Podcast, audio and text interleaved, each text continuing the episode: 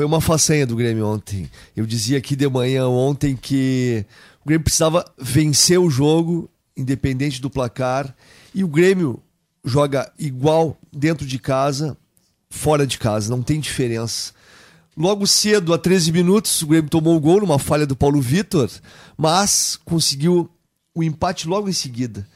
Quatro minutos depois, o Everton empatou numa bela cobrança de falta do Alisson, e o Everton aproveitou no segundo pau e fez o gol. E aí, em seguidinho, a vinte e um, o Grêmio virou o jogo, com uma jogada individual do Everton, que sobrou para o Alisson e fez o gol. E eu dizia que ontem de manhã também, e disse à noite no Arquibancada Acústica, que eu via que o grande nome do jogo ontem, que poderia fazer a diferença, seria o Everton.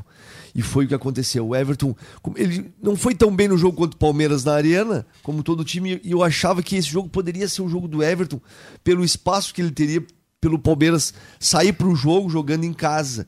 E o Everton conseguiu, não tinha aquela marcação tão forte, e o Everton conseguiu brilhar nos dois lances de gols do Grêmio. O primeiro tempo foi um primeiro tempo bom do Palmeiras, que além de fazer o gol, teve uma bola na trave do Willian, que foi uma falha também na saída do Paulo Vitor, e depois uma bola que passou rente à trave. Mas, no segundo tempo, o Grêmio praticamente não sofreu susto. O Palmeiras teve a posse de bola, mas abusou da bola levantada para a área, procurando o Davidson, que já estava em campo, e procurando a segunda bola. Aí, nós estamos mostrando na câmera aí, ó, tá, tá no vídeo aí o comentário do Flávio, mas o Flávio está ao fundo e os lances do jogo.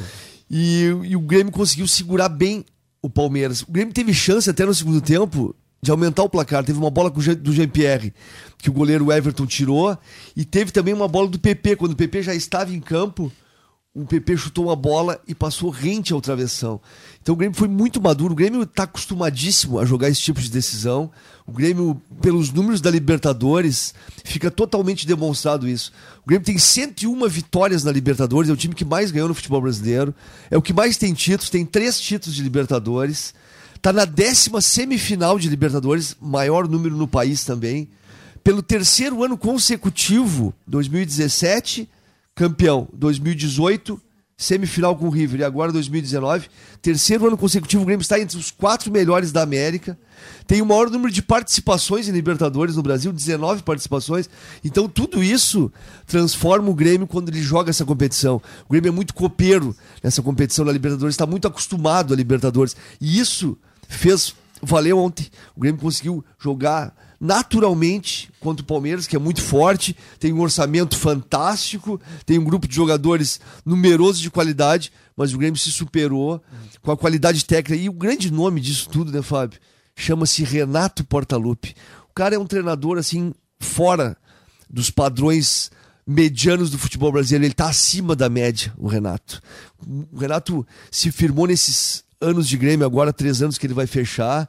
Ele mudou a concepção tática do Grêmio, porque faz, como vou repetir, o Grêmio jogar da mesma forma em casa e fora, e tem um padrão tático que os times têm muita dificuldade, que é a movimentação, a posse de bola e a troca de posições, porque a gente vê por vezes o Everton do lado esquerdo, do lado direito, o Alisson caindo pelo lado esquerdo, caindo pelo lado direito, o Jean Pierre joga dos dois lados, Matheus Henrique jogando demais, e tem dois zagueiros que dispensam comentários. A partida do Geromel ontem foi uma partida beirando a perfeição. Foi muito bem é, o Geromel cara, no jogo. Jogou cara, demais. O cara estava muito bem, muito centrado, tranquilo. E os dois meninos que estão disputando pela primeira vez uma quarta de final de Libertadores, Jean Pierre e Matheus Henrique, jogaram muita bola. E quando o Grêmio perdeu o Maicon, pô, tinha aquele receio de entrar o Rômulo, porque o Rômulo não tem feito boas partidas. Mas o Rômulo entrou muito bem, jogou quase como um terceiro zagueiro. Em muitos momentos, quando o Palmeiras colocava essa bola na área, ele tem um muito bom cabeceio e soltou um pouquinho mais o Matheus Henrique. Outro jogador que taticamente está muito bem no time do Grêmio, o Renato achou o lugar um quatro dois três um na linha de três. Tu tem que ter um pelo lado direito e um pelo lado esquerdo. E o Renato achou o Alisson jogando pelo lado direito. Ele faz gols decisivos, faz muito bem a recomposição e consegue trabalhar também ofensivamente. Olha, foi uma vitória para ficar para a história. Aquele um a zero na Arena deixou muitos pessimistas. Eu sempre acreditei, porque uma vitória simples daria classificação, e foi o caso. No placar agregado foi dois a dois, mas como o Grêmio fez dois gols na casa do Palmeiras, se classificou. Sim. E agora espera Flamengo ou Internacional na semifinal. E já temos até mesmo as datas das semifinais da Libertadores. O primeiro jogo acontece no dia dois de outubro, e esse jogo é certo que vai ser na Arena, e o segundo jogo no dia vinte e três de outubro, e o Grêmio pega Inter ou Flamengo. Olha que vitória do Grêmio, tá de parabéns o Renato pelo esquema tático, os jogadores pela disposição, e eu dizia também ontem de manhã aqui, e disse no Arquibancada à noite, que era um jogo pro Grêmio não desistir nunca. Eu, eu falei até as possibilidades. Obviamente o jogo começa zero a zero, o Palmeiras sai um pouquinho, o Palmeiras fazer o primeiro gol e o Grêmio tem que correr atrás, ou mesmo o Grêmio fazer o primeiro gol e o Palmeiras tem que correr atrás. E aconteceu a segunda opção, o Palmeiras fez o gol e o Grêmio teve que correr atrás, mas o tempo foi muito curto e isso ajudou na estratégia do Grêmio, principalmente quando virou dois a um e no segundo tempo o Palmeiras realmente se destabiliza quando está perdendo o jogo. E a gente viu o excesso de bolas levantando a par, que foi o time do Filipão. Agora o Filipão, não sei se não está a perigo no comando técnico do Palmeiras, que foi eliminado da Copa do Brasil para o Internacional nos pênaltis. Foi eliminado pelo Grêmio ontem na Libertadores.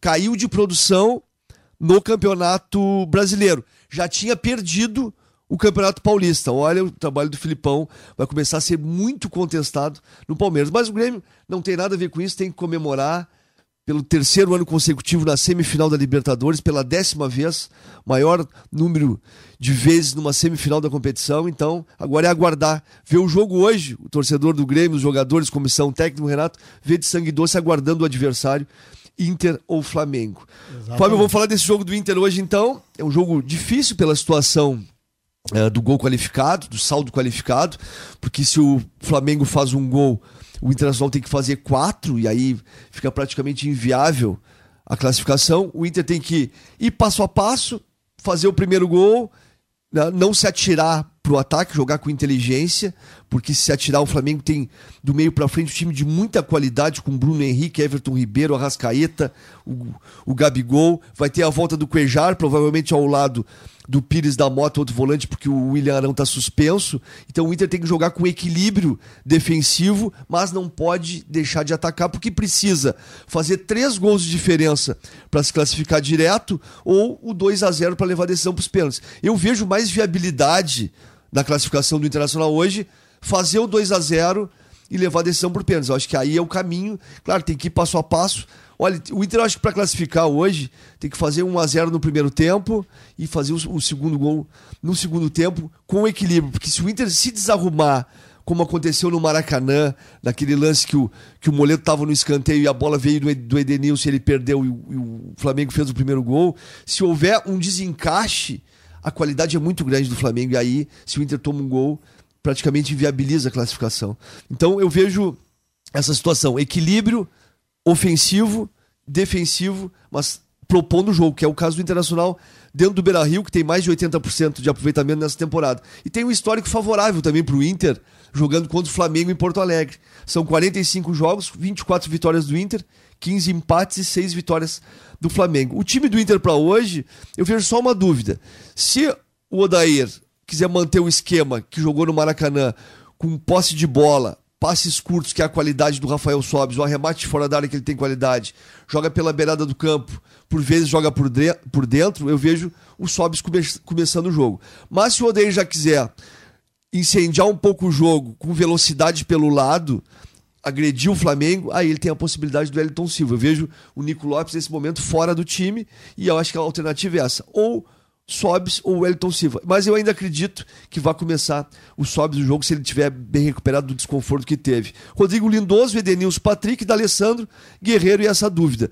Os laterais Bruno e Wendel, Moledo e Cuesta com Marcelo Lomba no gol. Arbitragem do Patrício Lustô, o mesmo árbitro que apitou o jogo do Grêmio na semana passada na Arena, com árbitro de vídeo e expectativa de público de mais de quarenta e oito mil torcedores no Beira-Rio hoje, hoje né? à noite. Vai ser uma festa da torcida. Claro, vai ter aquela ansiedade, aquele receio de tomar o gol por causa do saldo qualificado, mas o Inter jogando em casa vai ter que propor o jogo e a torcida certamente vai ajudar o time do Internacional. E a grande esperança de gols do Inter é o Paulo Guerreiro, que sempre tem feito gols decisivos, faz gols, não conseguiu marcar no Rio de Janeiro, mas é a possibilidade uh, ofensiva maior do Internacional para esse jogo de hoje.